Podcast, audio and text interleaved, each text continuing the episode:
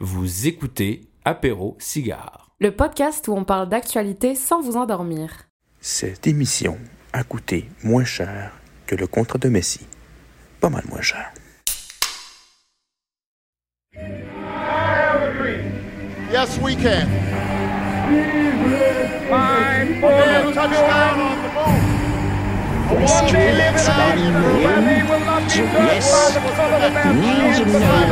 the moon. Je vous demande de vous arrêter. C'est de la poudre de perlimpinpin. Au secours!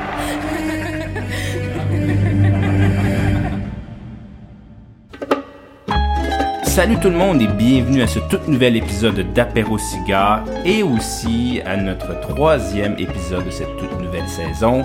Euh, je m'appelle Jeffrey, je serai votre co-animateur comme toujours et je suis en compagnie de ma co-animatrice euh, que je qualifierais de championne mondiale de rugby et également de double championne du tournoi de pétanque d'Hochelaga Maisonneuve, mesdames et messieurs, Hélène Bernardo. Allô?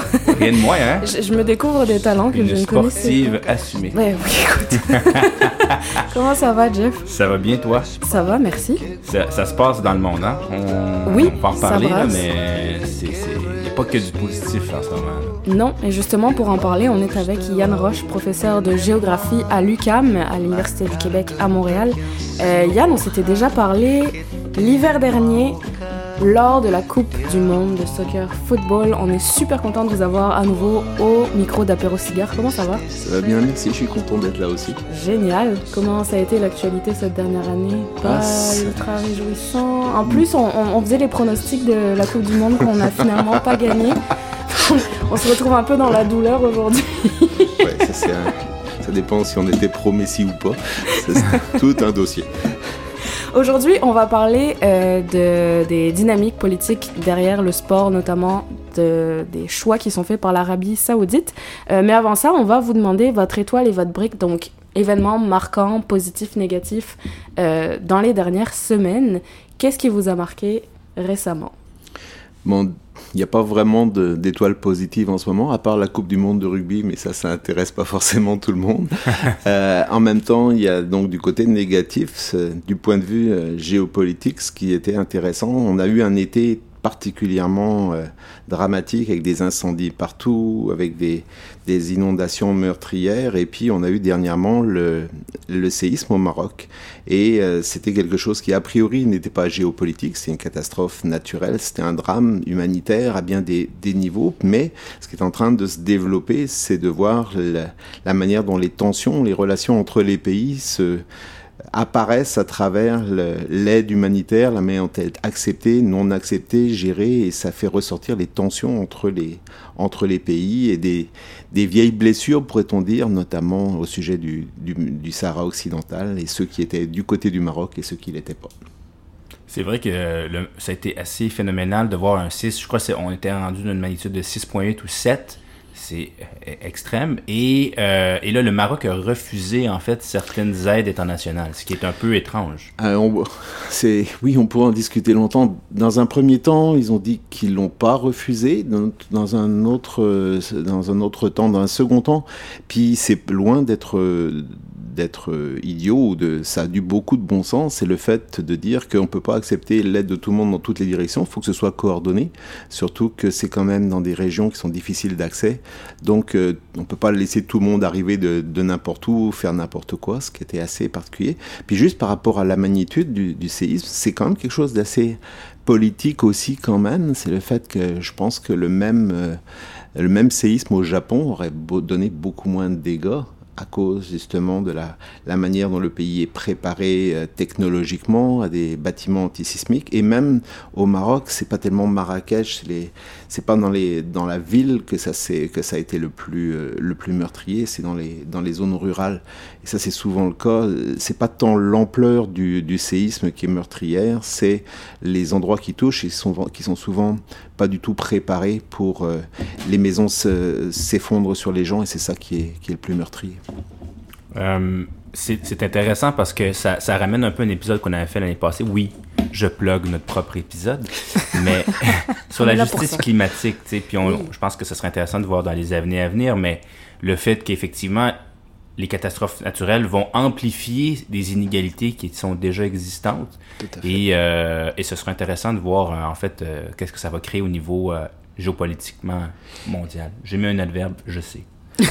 On peut même, on peut même l'associer au développement du tourisme. On a beaucoup parlé de surtourisme cet été, et puis des, on parle des, des impacts climatiques du tourisme, des liens entre le tourisme et, le, et, le- et la crise climatique. Et il commence à y avoir des endroits où les super riches euh, commencent à se dire que ben il y a trop de monde dans plein d'endroits, il y a des endroits qui sont menacés, mais ça serait bien de se planifier des petits endroits qui seront pour nous, qui euh, on sort du tourisme de masse et on revient à ce qu'était le tourisme au tout début, c'est-à-dire très très élitisme et puis très très élitiste pardon.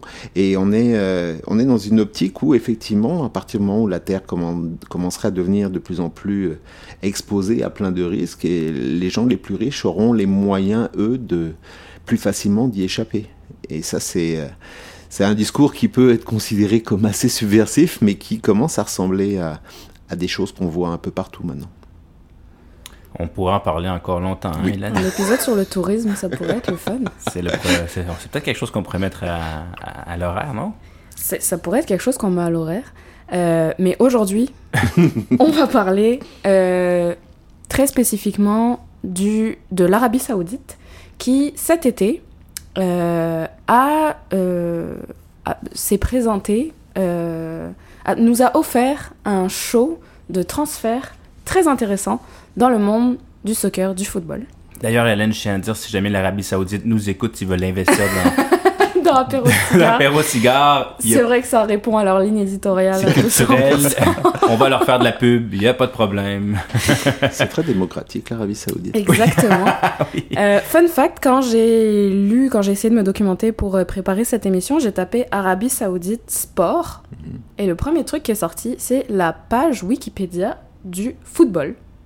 C'est C'est pas une blague. Si tu tapes Arabie Saoudite Sport sur Google, c'est football. c'est la page Wikipédia de football qui arrive en premier, suivi des articles d'actualité. Aurais-tu dit ça, le 5 ans, même 5 ans? Je sais pas, je sais pas. Euh, ben, justement, en fait, historiquement, comment on en est arrivé là? Pourquoi l'Arabie saoudite a sa place dans le monde du sport? Qu'est-ce qui s'est passé ces dernières années pour que ça devienne un acteur à part entière dans le, dans le monde du foot? Alors qu'on est d'accord, c'est un gros désert. On- C'est un gros désert, un gros désert, saoudite. Puis avant, il y a quelques années, on savait pas trop qui était là et qu'est-ce qui se passait là. Oui, c'est une, une très très bonne question. Puis c'est même pas si évident que ça d'y répondre parce qu'il y a beaucoup des, il y a beaucoup d'éléments. D'abord, effectivement, pendant longtemps, l'Arabie Saoudite est considérée comme vraiment totalement un- une zone mineure en termes de, de soccer, en termes de football. Euh, déjà à la Coupe du Monde, dont on a parlé tout à l'heure, ils ont battu l'Argentine. C'est la seule défaite de l'Argentine dans la compétition. C'était contre l'Arabie Saoudite pour le premier match, euh, ce qui les a un petit peu replacés sur la map, si je peux, m'exprimer comme ça. Mais en même temps, ce qui s'est passé, c'est qu'ils ont vraiment, peut-être aussi dans la, mouvance de ce que faisait le Qatar, puisque c'est quand même des, euh, des puissances régionales qui sont totalement rivales. Quand l'un fait quelque chose, l'autre essaye de faire le contraire, ou du moins ils sont vraiment totalement en concurrence. Et les efforts de soft power du Qatar depuis un certain temps, là l'Arabie Saoudite a décidé de, de le faire, puis en même temps pour essayer de redorer une image, je disais en plaisantant que c'est pas une démocratie, c'est pas c'est pas une plaisanterie le fait que c'est pas une démocratie, mais c'est que euh, la monarchie régnante commence à s'en rendre compte qu'ils ont une image très très négative. Et donc, euh, le soft power, c'est une manière de d'essayer de contrecarrer cette image. Euh, C'est pas juste les, les, les dictatures qui jouent à ce jeu-là. hein. Les Chinois l'ont fait, mais aussi les Américains. Même nous, au Canada, on le fait. Rappelez-vous la série du siècle. Le fait de, de battre l'URSS, c'était pas juste un- une série de hockey. C'était quelque chose qui euh, était une manière de montrer qui était le meilleur politiquement également. Mais donc, pour revenir à, cette, idée de soft power, il y a toute une ils ont ouvert le, le portefeuille, si je peux me permettre, pour aller acheter des joueurs. Ils avaient déjà Cristiano Ronaldo, puis beaucoup de gens riaient en disant Cristiano Ronaldo, bon, il montre c'est sa fin de carrière, comme l'avait fait il y a quelques décennies Beckenbauer et Pelé quand ils sont allés euh, aux États-Unis, au Cosmos de New York jouer, c'était la fin de carrière, tout le monde riait, c'est fini. Quand on s'en va là-bas, c'est, on se dit maintenant c'est la nouvelle, euh, la nouvelle destination des stars vieillissantes. Puis là, ils sont allés chercher des joueurs comme Benzema, comme Neymar, comme Kanté, et puis là, comme Sadio Mané, et puis là, oh là là, c'était pas des joueurs mineurs, c'était très bons joueurs au sommet de leur, euh, euh, ou très près du sommet de leur carrière. Et ce qui est intéressant, c'est pas pour rien, c'est beaucoup, il y a toute une stratégie aussi derrière ça, c'est que la plupart ces joueurs-là, à part Neymar, sont des joueurs africains il y a toute une stratégie aussi pour se positionner vis-à-vis de l'Afrique qui trouve ça particulièrement intéressant. Mané est, une idole en Afrique et donc euh, il est euh, Benzema est, très très apprécié aussi et donc ça fait en sorte qu'on se retrouve avec euh, un effort qui n'est pas seulement sur les superstars du, du, du, soccer mais en même temps sur des, des stars avec lesquelles le, Moyen-Orient et l'Afrique du Nord et une, partie de, l'Afrique, ce sont des, affinités. Donc on ne fait pas juste aller chercher des milliardaires. Et donc, avec le sport, avec, euh, on va améliorer la qualité du championnat, on va améliorer la visibilité, on va sembler être un pays euh, très démocratique, très moderne, en plus de, l'effort de faire partir du BRICS. C'est toute une stratégie qui dé, dépasse la stratégie sportive. Donc c'est vraiment un des volets d'une stratégie de soft power assez impressionnante de la part de, de l'Arabie saoudite. Ça marche tellement que j'ai de plus en plus le goût d'écouter le championnat saoudien de soccer. je fais mon mea culpa. Euh, oui, il y a des bons joueurs, donc j'ai le goût de l'écouter presque. Euh, mais euh, on, est, on s'entend que c'est des, des, sommes assez phénoménales. Euh, est-ce que ça va modifier durablement, je dirais, le marché et le, le sport en général? Parce qu'on l'a vu, on, ils sont arrivés dans le golf, euh, injectent des milliards. Là, on, on semble retourner à une certaine constance, mais la, PGA, qui est le, le, championnat professionnel de golf, est américain. Donc, est-ce que euh, est-ce qu'ils sont en train de bouleverser les chiquiers ou ils font leur place et puis bon, c'est tout. Je suis pas devin, c'est vraiment difficile de voir comment ça va se dérouler, mais un déjà, c'est effectivement, euh, il y a des milliards qui sont en jeu, mais s'il y a un pays, parmi les pays qui ont le plus les moyens de le faire, c'est eux. Euh, donc ils, ils, en ont, c est, c est ils ont des poches assez, assez profondes, donc ils peuvent se permettre de faire ça. Euh, à la limite même, ils pourraient se permettre d'échouer c'est ça les mettra pas sur la paille. Euh, il y a aussi, on parlait tout à l'heure du golf, il y a aussi le tennis. Actuellement, ils sont en train de lancer euh, une opération de séduction euh, vis-à-vis -vis du tennis professionnel à tel point que les différentes associations j'allais dire occidentales ou actuelles du tennis professionnel se sont réunies pour essayer de lutter contre la montée de l'influence saoudienne. C'est vous dire, et il y a plusieurs joueuses évidemment. Euh, on parle des, joueurs et des joueuses, mais il y a plusieurs joueuses qui euh, ont dit oh là là, si on commence à s'en aller en Arabie Saoudite, moi je suis pas sûr d'être très intéressé à cause de toutes les raisons qu'on vient de mentionner un petit peu en termes notamment de, de statut de la femme. Et d'ailleurs, c'est intéressant aussi parce qu'ils ils sont en train de mener même une opération. On parlait du soccer chez le, dans le soccer féminin. Apparemment, ça commence. Et comme c'est vrai que c'est des exemples de ouais. promotion de la femme euh, en Arabie Saoudite. Oui, puis en plus, on imagine des, des joueuses comme Megan Rapinoe qui est, mm -hmm. qui est particulièrement active politiquement. On se demande comment elle réagirait si on lui proposait d'aller en jouer en Arabie Saoudite. Euh, donc, il y a tous ces éléments là qui, qui entrent en ligne de compte. Et donc, euh, oui ils vont, euh, ils vont continuer. Rappelez-vous, on en a parlé. Ils avaient même essayé, enfin, ils ont même parlé. Je pense qu'ils vont le faire d'organiser les Jeux asiatiques d'hiver en Arabie Saoudite avec euh, des dépenses euh, colossales. Tout le monde, oui, c'est sûr. Des Jeux d'hiver en Arabie. Ils ont oui. vraiment le profil de l'emploi. Tout le monde, tout le monde avait ouvert des yeux. Euh, J'allais dire non pas émerveillé, mais ahuri en disant qu'est-ce que c'est que cette histoire-là, où est-ce qu'on s'en va? Et donc c'est vraiment quelque chose qui visiblement est une stratégie. Je pense que c'est sur du moyen terme. Euh, on va le voir. de faire pousser de la neige dans le désert. Ils ont...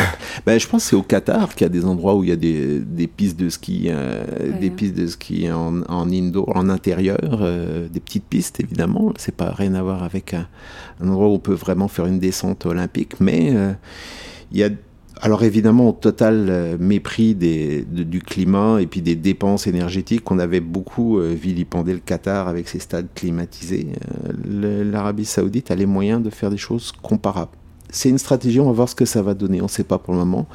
Peut-être que au bout d'un moment, ça va s'essouffler, ou au contraire, ça va avoir un effet d'entraînement. Je pense qu'il y a l'entraîneur italien Mancini qui vient aussi, lui, de partir. Euh, qui est très très connu, réputé, et il vient aussi de partir en Arabie Saoudite. Là, ça commence à devenir de plus en plus sérieux leur affaire, si j'ose dire. Moi, ma question rejoint un peu celle de, Jeffrey. C'est c'est quoi le plan au long terme? Est-ce que c'est un power trip où on veut acheter des grands joueurs puis shiner sur la scène internationale euh, du football? Ou est-ce que ça rejoint des, des stratégies économiques et politiques où justement, j'ai beaucoup lu qu'on voulait offrir euh, une diver- diversification de l'économie, puis qu'on voulait s'adresser aux jeunes saoudiens. Ouais. Euh, Qu'est-ce qui va se passer dans les prochaines années? Je sais que vous n'avez pas de boule de cristal, mais ça doit faire partie d'un- plan au long terme. Oui, c'est exactement ça. Je pense que c'est- ça ressemble beaucoup à la deuxième, euh, à la deuxième euh, option. C'est-à-dire vraiment, euh, il y a le soccer. On sait que c'est un, un sport euh, mondial, mondialisé, que tout le monde s'y intéresse. euh, J'allais dire même pratiquement plus que les Jeux Olympiques à bien des, niveaux. Même les équipes, et c'est ça qui est intéressant aussi, c'est que même les endroits où le, le football, le soccer n'est pas très très fort en termes d'équipe nationale, les gens en sont fous quand même, ce qui est assez extraordinaire. Donc ça fait en sorte que euh, avoir du succès. Alors je ne sais pas s'ils pensent que leur équipe nationale va devenir euh, importante, euh, va devenir euh, marquante dans les prochaines euh, années, voire décennies, ça c'est une autre chose. Mais autrement, d'avoir cette, cette présence comme les Qataris qui achètent des clubs, euh, des clubs européens, c'est une, c'est une démarche de soft power très claire. Et on parlait tout à l'heure, de, avec raison, de diversification de l'économie, d'autant plus que, et c'est pas juste la- l'Arabie Saoudite, des pays comme le Qatar, les Émirats, les Émirats Arabes Unis font un peu la même chose. Ils sont quand même pas mal des, des économies axées sur les énergies fossiles. Euh, ce qui leur apporte encore énormément. On ne sait pas pour combien de temps encore. Est-ce qu'ils commencent à se dire qu'il faut trouver d'autres, euh, des alternatives, notamment via le tourisme? Ça, c'est sûr qu'ils essayent de développer le tourisme. Euh, on sait que ça rapportera pas la même chose, le même nombre de milliards que le, pétrole et le gaz. Mais oui, il y a une diversification, changer aussi son image, aller au-delà de, et se positionner sur l'échiquier international comme autre chose qu'un simple pays avec des puits de pétrole. Et justement, en termes de relations internationales, on a mentionné plusieurs fois le Qatar. Euh, Est-ce que l'Arabie Saoudite joue un jeu dangereux avec son voisin? Est-ce que c'est qui aura la plus grosse Qu'est-ce qui se passe dans Non, cette région-là du monde? Ah, c'est clairement une, c'est une forte, euh, une très très forte concurrence sur plein de, de points de vue, économique bien évidemment, mais aussi euh, d'image. Là, actuellement, ils en sont vraiment à essayer de montrer euh, qui euh, a la plus belle vitrine, Mhm. qui a la plus belle voiture, qui est le plus, euh, le plus aimé des, du reste du monde. Et puis, euh, le Qatar avait pris un peu d'avance parce que, comme je dis. On a souvent tendance encore à avoir une image, je le disais en plaisanterie, mais l'image négative de l'Arabie Saoudite est encore plus négative pour le moment que celle du Qatar, qui a quand même marqué quelques points dernièrement. Surtout, on avait beaucoup parlé lors de la, la dernière fois qu'on s'était vu de pourquoi la Coupe du Monde au Qatar, comment ça s'était passé, quel intérêt et tout, tous les, les coûts environnementaux, euh, l'histoire de, de la de l'alcool et tout, tous les jeux autour de ça. Mais ce qui était intéressant, c'est que si on regardait la manière dont une bonne partie de, de l'humanité avait, je vais dire, les non les non occidentaux, comment ils ont décrit et vu la Coupe du Monde au Qatar, ça a été un grand succès pour eux compris toute l'Afrique, toute l'Amérique du Sud, l'Afrique euh, pratiquement dans sa globalité, disait en plus ça c'est les Occidentaux qui se plaignent, qui euh, que c'est pas chez eux, qui euh, voudraient que ça, échappe un petit peu à leur à leur influence. Nous on trouve que c'est une très bonne une très bonne Coupe du Monde, go Qatar. Et donc c'était quelque chose de les, les Qataris ont marqué des points à ce niveau-là l'Afrique, la- l'Afrique, l'Arabie Saoudite essaye de, de, rattraper son retard. Ils ont pris des notes finalement. là. Oui, oui. Ils ont compris assez rapidement. Parce qu'ils ils s'aiment vraiment pas. Là. C'est, euh, c'est une concurrence vraiment très très forte. Surtout qu'en plus, en termes de taille, euh, le Qatar c'est un tout petit émirat. L'Arabie Saoudite c'est quand même très étendu. Euh, c'est le berceau de l'islam. C'est, il y a toute une toute une lutte d'influence entre entre les deux. Puis on pourrait même aller du point de vue politique. Le, le rôle politique de, de l'Arabie Saoudite est très très glauque depuis un certain temps. Comme on disait il y a quelque temps, beaucoup de gens ont oublié combien il y avait de Saoudiens dans les terroristes du 11 septembre. mais bah, les Américains le savaient, mais justement, ils ont des relations très, très, euh, très, très serrées, et notamment la famille, la famille Bush avec les Saoudiens, c'est, c'est connu. Il y a des, des relations, j'allais dire presque incestueuses et très, très économiques qui font en sorte qu'ils risquent pas de leur arriver ce qui est arrivé au, à l'Irak ou euh, ce qui pourrait arriver à l'Iran, ce qui est arrivé à l'Afghanistan. Pour euh, revenir au soccer.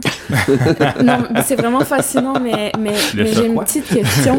Non, non, on peut y revenir, mais euh, euh, pour revenir au, au- au transfert des joueurs, Mhm. est-ce que les équipes et les clubs européens doivent avoir peur? Voilà. Comme moi, j'arrive avec euh, 10 millions, t'es comme, bon, ben...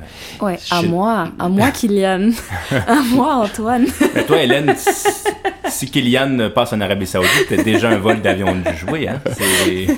Je ne répondrai pas à ça. Mais, mais c'est ça qui est intéressant, c'est que justement, quand on voit que des joueurs comme Ronaldo, comme bon, Messi est parti aux États-Unis, mais euh, des joueurs comme Ronaldo et surtout comme Benzema, euh, comme Neymar, euh, ont commencé à y aller, ça pourrait avoir un effet d'entraînement. Il faudrait voir dans les prochaines années si, a priori, on se disait si c'est une personne ou deux, c'est euh, c'est leur choix personnel. On va plutôt sourire. euh, et puis on va les, les laisser faire, on va peut-être même critiquer un petit peu, mais là, de plus en plus de, de joueurs quand même qui restent à un très haut niveau, qui y vont, il peut y avoir un effet d'entraînement qui se déclencherait. Il y a encore l'intérêt de gagner des titres comme la Ligue des Champions, qui, auquel on renonce quand on fait ça, ça c'est une chose. On parlait de Kylian, à un moment donné, euh, si euh, pratiquement tous les, tous les bons joueurs européens euh, commencent à s'en aller vers, euh, vers l'Arabie Saoudite, euh, est-ce que Kylian ne serait pas intéressé? Parce que la, la, carrière d'un joueur de football, de soccer, est assez, est assez courte. il y, a, y a beaucoup d'argent à se faire à ce moment-là, comparativement à rester dans, dans certaines parties de, de l'Europe, même si effectivement, si vous, allez, dans le championnat anglais, vous pouvez faire de l'argent, mais là encore, c'est de l'argent qui va venir du golf dans bien des cas. C'est assez, assez intéressant. On, l'Europe, géopolitiquement, est assez arrêtée, on pourrait dire, là, depuis, euh, est assez bloquée euh, depuis un certain temps. Puis là, on a l'impression qu'ils se font tout couper l'herbe sous le pied d'un pays qui les achète à coups de... Est-ce que l'Europe est complètement en, en passé date, tant au niveau sportif qu'au niveau euh, politique? Alors, Grosse question, hein? ouais, c'est- gros comme Un question. petit verre d'eau, un petit Ben, verre d'eau. Ouais, à 10h du matin. Euh, non, mais ce qui est assez intéressant à, propos de ça, c'est que déjà, le- l'Europe, on parlait d'être bloquée politiquement, elle est quand même beaucoup divisée. Il y a des tensions très très fortes, des montées de... Les Grecs n'ont jamais vraiment digéré la crise, euh, la crise économique grecque. Il y a la montée de Mélanie en Italie. Il y a Orban et tout, euh, tout l'Est de l'Europe où il y a des, remises en cause assez fortes de l'Europe. Les, Britanniques sont sortis de l'Union européenne. Ce que beaucoup de gens avaient tendance à dire, c'est que l'Europe était quand même. Il faut pas non plus la, minimiser. C'est quand même encore une puissance économique importante. Mais c'est un géant économique, mais c'est un nain euh, militaire ou euh, politique en termes de capacité de d'influencer qui que ce soit. Et parce qu'ils n'ont pas de, ils pas vraiment, ils pas la puissance des euh, des Américains, la puissance des des Chinois ou même des, j'allais dire des Russes. Bon, excusez-moi, c'est un mauvais exemple. On va devoir couper ça Ouais. montage. On- C'est ce que les, les Russes viennent de montrer qu'ils sont peut-être pas si forts que ça. Mais euh, blague à part, c'est ça, c'est que les euh, les euh, les Européens, beaucoup de gens disaient oui, vous avez euh, vous avez des puissances économiques, mais militairement, vous impressionnez pas grand monde. Vous n'avez pas les moyens de votre, euh, vous n'avez pas la capacité d'imposer un hard power un soft, d'ajouter un hard power un soft power si nécessaire. Ce que les Américains peuvent faire, par exemple, et les Chinois aussi. Ouais, puis même, l'Europe a-t-il une volonté aussi en ce moment? Parce que l'Allemagne semble toujours ambiguë post-Deuxième Guerre mondiale à vouloir s'impliquer. Euh, la France, c'est ça, Nous, on est en. Afrique, fait qu'on a d'autres choses à faire. Ouais. Ben là, en Afrique, vous êtes fait garocher dehors du Niger.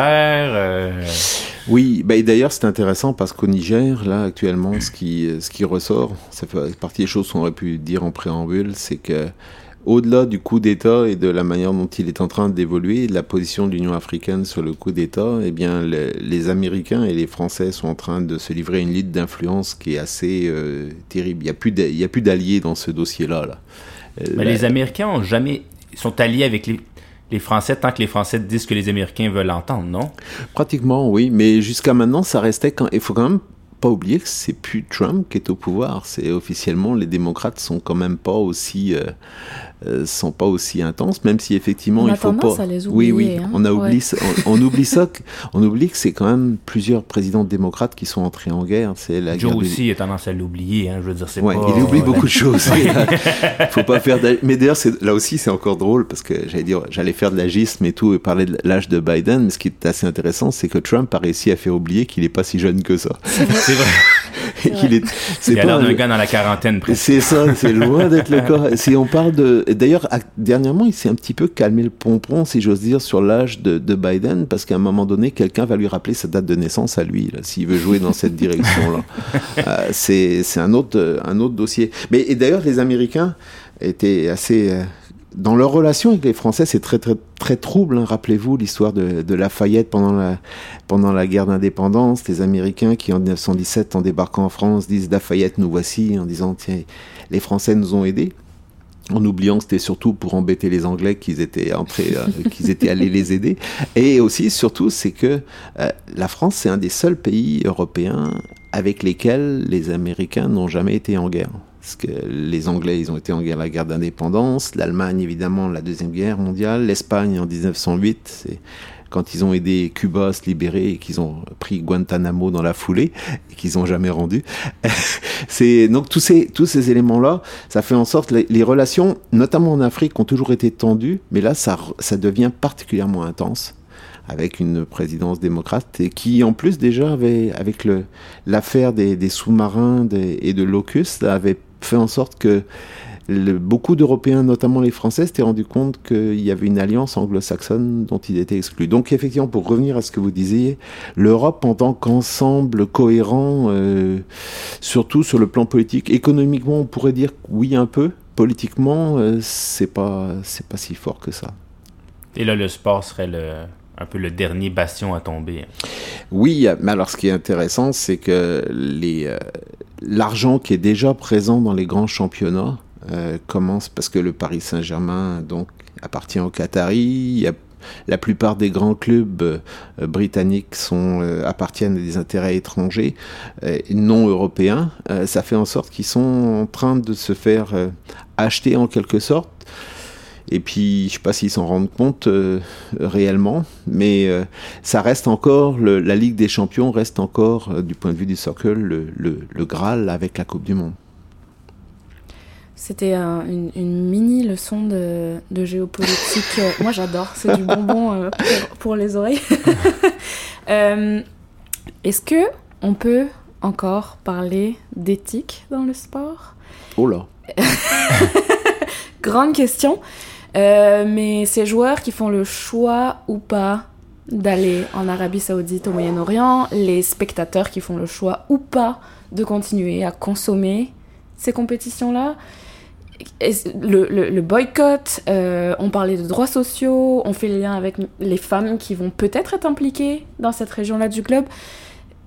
Est-ce- Qu'est-ce qui se passe? Philosophiquement, on prend un pas de recul. Quel choix peut-on faire par rapport On à ça? Cigare. Quels choix clairement. sont faits Clairement, on est dans le cigare. là. on est dans le philosophe.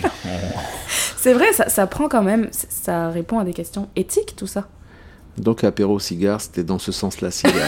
Je viens de comprendre. Honnêtement, pas du tout. Pas du tout, mais C'est un cigare flyé, C'est la mauvaise foi totale, excusez-moi. Alors, mais quand ma mauvaise foi, elle est aussi en lien avec ce que, ce que vient de dire Hélène, qui est tout à fait pertinent. C'est que oui, effectivement, des fois, pour reprendre l'expression euh, consacrée, les bottines suivent pas les, les babines suivent pas les bottines. Mhm. C'est-à-dire beaucoup de gens ont des euh, des, des valeurs euh, éthiques importantes, puis euh, quand il s'agit de quand il s'agit de passer aux actes, ben, c'est peut-être pas forcément ça qui se passe. C'est surtout euh, souvent même la victoire. Seule la victoire est belle, si j'ose dire. Et puis même d'ailleurs c'est intéressant parce qu'on en oublie. Beaucoup de gens disent oui, ok, ton équipe a gagné. Qu'est-ce que ça change à ta vie? Qu'est-ce que tu as gagné? T'es champion du monde, là. ok, tu as, hurlé pendant, pendant un mois, tu as fait la fête le jour de la finale, bon, c'est pas le cas des Français, mais c'est... Et une fois, que, une fois que la poussière est retombée, qu'est-ce que, qu'est-ce que ça t'a apporté d'être champion du monde? C'est... Puis effectivement, pour beaucoup de gens, c'est un petit peu, on revient à ce que disaient euh, les Romains avec le pain et les jeux. Là. Mm Ça détourne les gens de, de choses peut-être plus, euh, plus graves et plus importantes. Mais pour revenir sur l'histoire des, des joueurs et des joueurs, des sportifs qui se laissent euh, attirer par l'argent, ça ramène à un point qui est souvent soulevé, c'est quand vous êtes sportif professionnel de très haut niveau, qui, avec, a une image, quel est votre rôle social? Quel est le rôle du message que vous pouvez ou devez euh, euh, passer? Et ça ramène à une chose, je me souviendrai toujours de Michael Jordan, euh, à qui on avait demandé est-ce qu'il voulait pas avoir des, des, messages politiques, notamment évidemment déjà à l'époque, en fait ça fait très très longtemps, l'époque de Jordan, il y avait il y avait des équivalents de George Floyd déjà, et puis on avait demandé à Jordan est-ce que tu voudrais pas prendre la parole? Tu es une personnalité énorme aux États-Unis, tu, ton, ta parole aurait un poids. Il avait dit ben, les républicains aussi achètent des Nike, des, des, Air Jordan. Donc ça fait en sorte que. Euh, il avait refusé de prendre position, de, de, délivrer un message politique parce que, bon, économiquement, ça lui aurait coûté cher sur ses, euh, sur ses commandites. Et euh, par contre, quelqu'un comme Djokovic a jamais hésité à prendre des positions euh, que l'on pourrait considérer comme très très controversées, mhm. notamment dernièrement avec le Kosovo, là il s'est pas gêné, il se gêne jamais, il a été anti-vaccin de manière très très marquée aussi, et il se plaint qu'il est détesté parce qu'il est parce qu'il est serbe, ça c'est une chose, mais c'est peut-être aussi parce qu'il prend des positions qui sont intenses.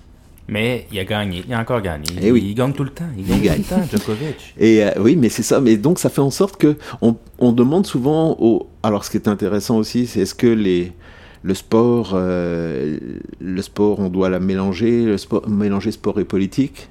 Bah le, CIO dit que non. Euh, la FIFA non plus. La FIFA non plus. Tout le monde dit que non, mais en fait, dans les faits, tout le monde se, bien, se rend bien compte que c'est le cas. Mais en même temps, demander aux athlètes de s'exprimer. S'ils le veulent, oui. Si il et elle le veulent, oui. Si, Est-ce qu'ils sont obligés de le faire? C'est une, autre paire de manches. Dernièrement, on parlait de l'Afrique. Là, il y a Pierre-Emerick Aubameyang, le joueur gabonais, qui est dans l'eau chaude parce que, avec le coup d'État au Gabon, il était du côté du pouvoir. Et là, maintenant, euh, il est très, très mal vu. Et euh, il avait pris une position politique et maintenant il le regrette. Alors c'est c'est vraiment quelque chose qui est euh, c'est très très c'est très très délicat. Vous et moi, on peut avoir nos, opinions, les exprimer dans, dans, des médias, mais quand vous êtes une personnalité euh, très très connue médiatiquement, ben vous allez euh, peut-être le payer extrêmement cher à un moment ou à un autre. Certains sont prêts à faire ça, d'autres un peu moins. Puis c'est difficile de leur vouloir, de pas de pas vouloir être porte-parole de d'un groupe ou un autre. C'est un peu individuel comme choix. Ça fait un excellent lien. Tu as vu ma question sur l'éthique avec la, la, dernière euh, thématique dont tu voulais parler dans cette émission? Waouh. Les joueurs russes. Ouch. On a accordé le meilleur pour la fin. Hein. Ah, oui. rouge des Smarties. Là. Ah, mais il reste combien d'heures là? Oui, non, c'est terminé. On L'émission est censurée. Ben... non, on passe du désert à la on est hacké, donc euh, on veut vraiment être gentil avec tout le monde. Hein. mais, euh, alors déjà, c'est ça, les joueurs russes, il y aurait, plein de, choses à dire. Mhm. Déjà, qui a le droit de dire si les joueurs russes sont les bienvenus ou non? Qu'est-ce que les joueurs russes peuvent répondre à ça ou pas? Euh, pourquoi on parle du conflit Ukraine-Russie, mais on ne parle pas de plein d'autres conflits dans le monde partout en ce moment? Mhm. euh, Donc c'est ça, l'idée de qui est le bienvenu sur le gazon, le terrain, la terre battue? Grosse question. Ah, ben, c'est au, cœur au cœur de tous les enjeux autour de, de ça, autour des, des, des, retombées sportives de la guerre en Ukraine, parce qu'effectivement, objectivement, il faut dire que c'est la première fois pas tout à fait la première fois en ce qui concerne le CIO, mais une des premières fois où vraiment, après avoir dit sans arrêt qu'on ne mélangeait pas sport et politique, qu'il y a eu des mesures de représailles qui ont été prises contre un pays pour des raisons politiques. Sur le plan sportif. Les Russes ont été exclus des Jeux Olympiques euh, après avoir été traités de manière un peu spéciale à cause du dopage. Déjà plus. Donc ça faisait juste rajouter une couche. On aurait dit qu'ils étaient comme un peu habitués pratiquement. Mais euh, je dis que c'est pas tout à fait la, la première fois parce que il y avait eu quand même une prise de position importante du CIO, c'était à l'époque de l'apartheid en Afrique du Sud. L'Afrique du Sud avait été exclue, euh, et d'ailleurs le président euh, du CIO, Avery Brandage, qui était un personnage très trouble, que- qui avait euh, jamais été, qui avait jamais été vraiment choqué par le régime nazi, puisqu'il était présent en 1936 à Berlin avec la délégation américaine. Il aimait bien Monsieur Hitler, et donc c'est euh, cette idée de d'intervenir pour des raisons politiques, comme vient de le dire Hélène, c'est euh, à ce moment-là, mais pourquoi certains vont être pénalisés et pas d'autres? Euh, Quoi qu'on pense de la guerre en Ukraine, puis j'aurais tendance à pas forcément accepter la, version poutinienne de, de la provocation ukrainienne. D'ailleurs, j'ai même lu un endroit que il y a des gens qui parlaient de l'invasion euh, ukrainienne, l'invasion par les Ukrainiens, de l'attaque par les Ukrainiens de la Russie. C'était comme, Oh. oh, là, ça là, je l'avais pas vu venir. Euh, mais, euh, Tout est bon dans la propagande. hein. mais donc, euh, le, le fait de, le fait d'en- de parler de, du conflit en Ukraine et des retombées en termes de représailles, on peut difficilement donner tort aux pro-russes du fait que pourquoi est-ce qu'on a pénalisé à ce moment-là les Russes qui attaquent l'Ukraine de manière, euh, de manière euh, injuste et pas les Américains qui attaquent l'Irak de la même manière en Mhm. 2003. Donc euh, ça, c'est c'est une chose sur laquelle il est difficile de donner tort à, à certains. Et le pire, c'est que et demander aux athlètes russes de se positionner, c'est euh, faut, faut quand même se rappeler euh, du type de régime dans lequel ils évoluent. On n'est plus en URSS, mais euh, quand même, on a vu qu'il y en a qui ont, quand ils prennent l'avion, ça peut leur coûter la vie. Euh, vous voyez ce que je veux dire?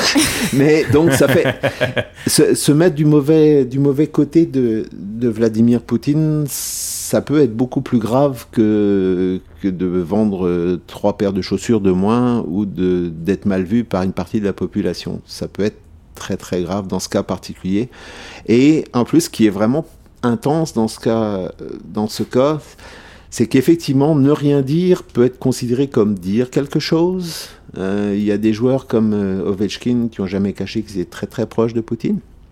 Mais même par rapport aux Jeux Olympiques de Paris, qui d'ailleurs explique un petit peu la position très très frileuse de Macron et, de, et des Français dans, les, euh, dans la condamnation euh, des, euh, des Russes, c'est que, parce qu'il a peur d'un boycott des, Jeux Olympiques de Paris, mais en même temps, ce qui est en train d'arriver, c'est que c'est les Ukrainiens qui risquent de payer les pots cassés de ça, parce que dernièrement, il y a eu des, des qualifications où les... Parce qu'il y a le, le CIO a un peu botté en touche dans les, euh, ou du moins pelleté dans la cour des, fédérations. Il y a des fédérations qui acceptent certains athlètes russes, certaines athlètes russes dans certaines disciplines pour participer aux qualifications, dans la mesure où ils vont euh, participer sous euh, bannière neutre, qui n'auront pas été impliqués dans des opérations de propagande, ce qui est totalement pratiquement impossible à, à valider euh, réellement. là. S'ils l'ont fait vraiment, oui, mais autrement, ne pas l'avoir fait, ça, va être beaucoup plus, du- beau- ça va être beaucoup plus dur à, à prouver. Mais là où je veux en venir, c'est que dernièrement, il y a eu notamment des qualifications pour les championnats du monde d'escrime. Et Il y a une, Qui une intéresse beaucoup de gens, on va se le dire. Là. Ben là, au moment des Jeux Olympiques, oui. Ah. Euh, toi, et, t'es pas français, hein. Ah! et Il y a des gens une- qui se battent avec un truc avec un longue épée, là. Et, euh, mais le Canada a, des- a quand même quelques bons, quelques bons athlètes euh, à ce niveau-là, qui de temps en temps euh, euh, performent bien, notamment aux Jeux Olympiques, et effectivement autrement dans un an- anonymat total. Mais la- l'athlète, l'athlète ukrainienne a refusé de, de jouer contre, de, non, même pas de jouer, de serrer la main de son opposante russe. Et la fédération l'a exclu, non seulement de la compétition, mais euh, a risqué de l'exclure des Jeux Olympiques pour euh, conduite antisportive et euh, parce que c'est il y a des règlements dans la fédération d'escrime euh, qui sont particulièrement stricts à ce niveau-là. Donc on se retrouvait avec des Ukrainiens qui risquaient de ne pas participer aux Jeux Olympiques à cause de du boycott potentiel des par les Russes et autrement de, de la guerre en de la guerre en Ukraine. Donc c'est c'est très très complexe. Qui a le droit de, de décider? Ben, En général, c'est quand même le pays qui organise, qui peut, s'il le veut, essayer quand même de mettre un certain nombre de, de mesures en place. Mais euh, pourquoi plus vis-à-vis de certains que d'autres? Ça, c'est une autre euh, chose sur laquelle il est très facile d'apporter des, bémols et des contestations. Parce qu'effectivement, si on commence à contester tous les pays non démocratiques, toutes les, toutes les dérives, ben, il n'y a pas beaucoup de, il y aura pas beaucoup de participants aux prochains Jeux. Mais on a peut-être gagné beaucoup de médailles au Canada, non? Nous, on est toujours là. On... Même nous, on pourrait se faire mal voir sur plusieurs choses. Oui, mais il faut pas, faut pas les mentionner. faut pas mentionner tous les pensionnats autochtones. Faut pas. Voilà, mais si vous, si vous lisez les, les médias chinois et, et russes, euh, ils se gênent pas pour les ressortir régulièrement. C'est leur carte euh, qu'ils ont entre les mains. Hein? Toujours le.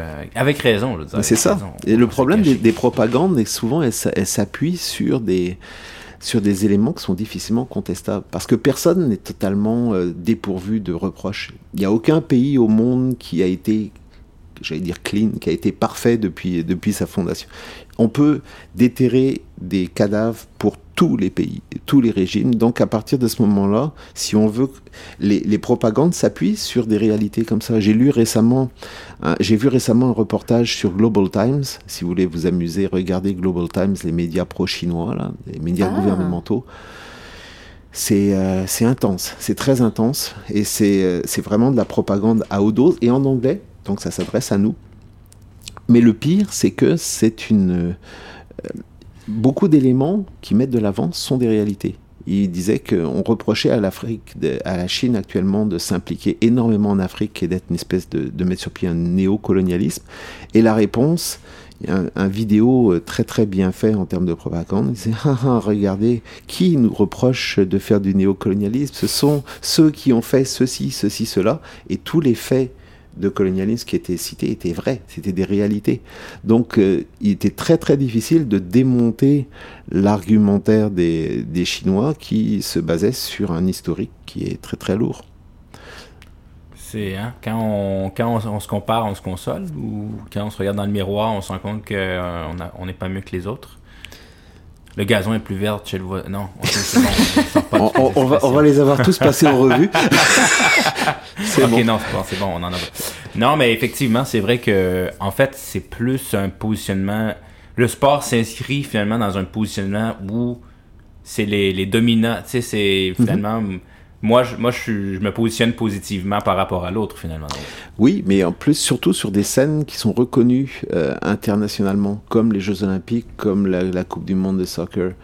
Euh, c'est vraiment un des endroits où, euh, et puis les, les soviétiques l'avaient compris, euh, les nazis l'avaient compris au moment de- des Jeux de 36, c'est une manière, et puis même les, on, peut dire que les Américains ont, ont toujours joué cette, cette carte-là, puis nous-mêmes, on aime bien donner une image, euh, une image forte du, du Canada, une image propre d'un Canada qui a du succès, tous les pays aiment bien ça, et c'est une manière de de soft power qui est beaucoup plus euh, beaucoup plus euh, performante qu'on peut qu'on peut l'imaginer. Souvent on a une bonne image d'un pays ou d'une région grâce à son sport. Regardez les Brésiliens, là, quand on pense au Brésil, à quoi on va penser à part la déforestation?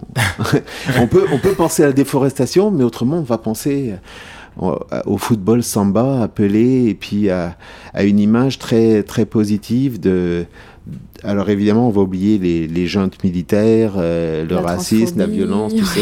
Il y a plein de choses comme ça.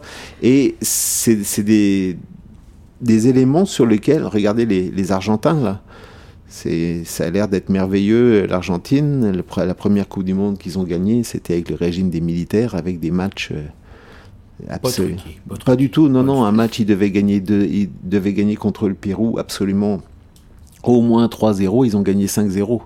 Mais C'était très très clair. Bah, le Pérou, oui, le Pérou, temps. je dire, c'est pas une puissance. Ils ont pas un seul terrain plat, là. Milieu Ils jouaient dans les Andes, sérieux.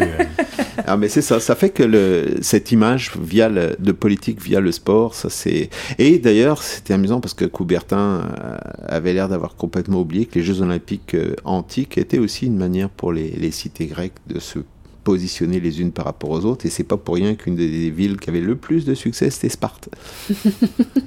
Ben oui, il restait plus de Grande démocratie. Euh, on va peut-être terminer avec ça, justement, les, les Jeux Olympiques, si vous êtes d'accord. C'est l'année prochaine, c'est à Paris. Quels vont être les petits points de tension politique à surveiller? Ouch. Ben, On ressort la boule de cristal. Ouais, mais non, mais c'est ça, c'est parce que déjà, c'est- en ce moment, la France est euh, pas super bien vue dans beaucoup de régions du monde. Euh, non seulement la France, mais Macron, Macron lui-même, puisqu'il s'est fait huer lors de la cérémonie Oui. d'ouverture de la Coupe du Monde de rugby. Magnifique. Ça aussi, du Ce bonbon qui était pour un- les Je vois oreilles. qu'Hélène est une grande amatrice de Macron. J'ai ben, juste regardé le, le discours d'ouverture de Macron de la Coupe du Monde de rugby. C'est c'est quand même très impressionnant. C'est assez intéressant parce que on, c'est un va te faire foutre à Macron et à la France et à tout le néocolonialisme français, Mais y compris par les Français. C'est ça. y compris par les Français, mais pendant, on va aller chercher les Russes et les Chinois qui appliquent une méthode différente, mais au final, qui appliquent qui, leurs intérêts en premier. Donc, au final, c'est qu'on, est-ce qu'on change pas à Paul pour donner à Jean Est-ce que l'Afrique se on- développe vraiment en sortant la France de On pourrait se poser la question, je, je parlais du fameux reportage euh, de Global Times, il disait demandons aux Africains ce qu'ils en pensent et on voyait cinq personnes qui disaient euh, oui on adore la Chine, merveilleux, c'est pas comme les, euh, comme les Français et les Européens qui nous ont colonisés, ce qui n'était pas faux pour le, le- la colonisation, mais si vous prenez cinq personnes que vous avez choisies, ça ressemble au Vox Pop de là, c'est- donc ça fait en sorte que les... euh, effectivement, on pourrait demander aux Africains ce qu'ils en pensent. Ça serait très très intéressant. Ça serait pertinent d'avoir leur, leur opinion, mais euh, l'opinion, c'est la taille du continent, la diversité du, continent ethnique, culturel et tout. Donc, euh, de savoir vraiment ce qui est euh, le sentiment réel. Euh, c'est pas évident. Le fait est que vraiment jouer sur des sur des sentiments anti-français ou anti-occidentaux, tout justifié qui, pui- qui puisse être, on peut effectivement se retrouver à, à suivre des, euh, des, euh, des intérêts qui sont pas beaucoup plus, euh, beaucoup plus philanthropes que, que ne l'étaient les, les Européens. Tu sais, Wagner et son... Bon, alors maintenant, on ne sait pas s'ils vont survivre, là, mais la présence des On Chinois et des Russes... Son, son dirigeant n'a pas survécu. Ouais, non. On en est convaincu. Il aurait dû apprendre à voler. Et mais euh, non, c'est ça. C'est que c'est vraiment. C'est un, c'est c'est une très très bonne question à laquelle il est très très difficile de, de répondre. On est dans une situation où, alors pour, pour essayer de finir de la réponse à, à Hélène, les Jeux Olympiques là vont être dans une situation, dans une période particulièrement tendue. Euh, on va voir comment ça évolue du point de vue des, des BRICS, de la guerre en Ukraine. Euh, est-ce qu'il va y avoir... Alors beaucoup de gens se demandent, est-ce que Taïwan va être attaqué euh, prochainement aussi? Ce qui pourrait être une autre euh, source de tension? Qu'est-ce qui va se passer si la Chine attaque Taïwan? Est-ce qu'ils vont être exclus des Jeux? Euh, ça m'étonnerait que Macron euh, euh, veuille que la Chine ne participe pas aux Jeux, pour des raisons, j'allais dire, purement quasi de personnel. hein. Il a, il a refusé de, il a refusé de condamner la situation au Xinjiang pendant les Jeux de, de Beijing. Et c'était clairement parce qu'il ne voulait pas avoir de mesures de représailles au moment des Jeux de Paris. Mais qu'est-ce qui va se passer dans, sur, plusieurs, euh, sur plusieurs théâtres euh, d'opération dans, le futur, dans les prochains mois, au moment des Jeux Olympiques de Paris On ne sait pas où est-ce qu'on en sera. C'est difficile de savoir. Tout ce qu'on sait, c'est qu'il y a des bonnes chances pour que l'organisation soit plus ou moins bonne. Parce que, non, mais c'est, j'ai l'air très négatif, mais en suivant la Coupe du Monde, il y a, y a eu un, j'ai failli dire un gros mot, Euh, il y a eu un- une désorganisation assez importante lors des, euh, de l'entrée des supporters dans plusieurs stades. euh, qui revenait après celle, la même chose pour la, finale de la Ligue des Champions. Et beaucoup de gens se disent, si vous faites ça pour trois stades de rugby et un stade de soccer, qu'est-ce que ça va être pour toute l'organisation que représentent les Jeux Olympiques Ça va être l'enfer. Et euh, les organisateurs ont dit oui, on va, on va en tirer les conséquences en termes d'organisation, on va, on va en tirer les leçons. Ça reste à voir. C'est quand même pas rien, là. Attirer 10 000 athlètes sur une période de deux semaines. euh, À Montréal, il y aurait de la construction pour euh, le reste de l'année. Il n'y aurait que des U-turns. On, on va pas parler de la construction à Montréal parce que c'est- encore un autre dossier, mais juste pour euh, par rapport à ça, mais là c'est une opinion totalement personnelle là, qui euh, qui a rien à voir avec un avis euh, un avis basé sur euh, sur des, des arguments cohérents, mais qu'est-ce qui leur a pris de vouloir organiser les Jeux Olympiques à Paris? C'est vrai. C'est, je veux dire, quand À on Paris voit déjà ouais, à Ouais, Paris, ouais. Quand on voit déjà les difficultés de, de circulation dans la banlieue parisienne, quand on voit la- les problèmes d'aménagement et tout, les Jeux Olympiques, n'importe qui qui a vu des Jeux Olympiques depuis, euh, depuis sa naissance sait que c'est. On n'a même pas besoin de voir le stade olympique ici pour savoir que ça peut être compliqué et on peut le payer très cher pendant très très longtemps. Donc, euh, de plus en plus, les, les Grecs l'ont payé très cher, les euh, Brésiliens l'ont payé très cher. Londres l'a payé très Ils cher. l'ont l'a payé très cher, mais ils avaient vraiment payé beaucoup aussi pour le- l'avoir. Ils ont payé très cher. Ouais. Et ouais, et ça, c'est une autre affaire. Ils avaient vraiment usé de toutes les, euh, les ficelles du, toutes les, comment dire, toutes les, euh, les, les règles du, du livre là pour euh, Mhm. du livre de la corruption et du, du jeu d'influence pour l'obtenir. Mais donc aller chercher les jeux, surtout à cette période-là de du siècle, ça c'était peut-être pas forcément l'idée du siècle. Mais ça c'est un avis très personnel. Je peux peut-être euh, soulever la colère de pas mal de monde Non, on y voyons va donc. pour un deuxième avis personnel. D'un matin, on met Yann Roche, comité du CEO. Est-ce que la Russie est acceptée ou non? en une phrase. Toi, tu veux pas qu'il rentre tranquille euh, dans le métro, il va se passer de quoi alors? Ben oui, mais non, mais ça, ça va, ça va. Moi, j'aurais tendance à dire que non, parce que c'est un moment. de- Dans le cas de, dans le cas de, de la Russie, là, c'est euh, c'est pas un coup d'essai parce qu'il y a tout, il y a l'histoire de dopage, il y a, l'histoire de la Crimée, et puis il y a aussi la personnalité de Poutine. À un moment donné, il faudrait lui montrer un peu euh, des limites. Euh, ça, c'est encore un avis personnel.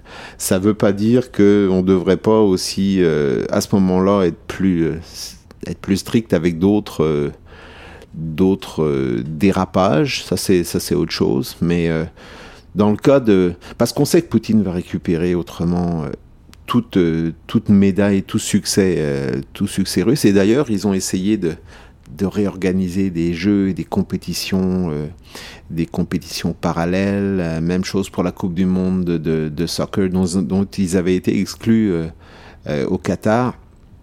Et ce qui était intéressant, c'est qu'ils avaient commencé à...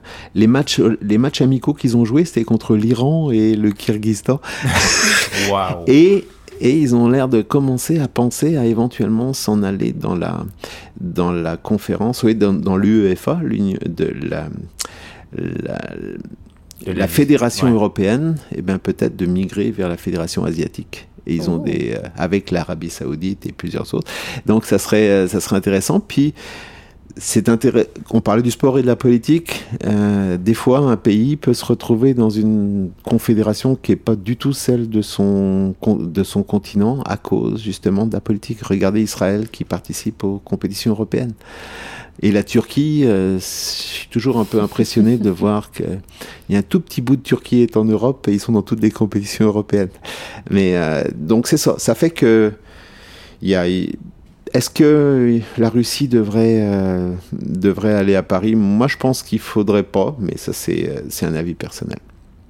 En une phrase, ça s'est bien passé. On est vraiment. non, mais. Merci beaucoup. euh, Merci à vous. Merci. Ben écoute, Hélène, c'est c'est la fin de cette émission. euh, Belle émission, encore une fois. Ben oui. J'aime toujours parler de sport, honnêtement. Oui, J'en oui, oui, oui. parlerai euh, tout le temps. Ça met en lumière, ça met sous la loupe plein de n'avait pas de, de bière cette fois-ci, mais il est un peu tôt. Il est Oui, un peu tôt. il est un peu Il est tôt. midi quelque part dans le monde, mais il est un peu tôt. Merci Yann Roche, professeur de géographie à l'UCAM. Merci Jeffrey, qui n'est pas prof, étant donné qu'il n'a toujours pas fini son mémoire. Ah, Ça, c'était le petit tacle Moi, de je pense qu'on devrait boycotter Hélène Ça c'est à la prochaine rouge. Coupe du Monde de rugby. Carton ouais, c'est ça.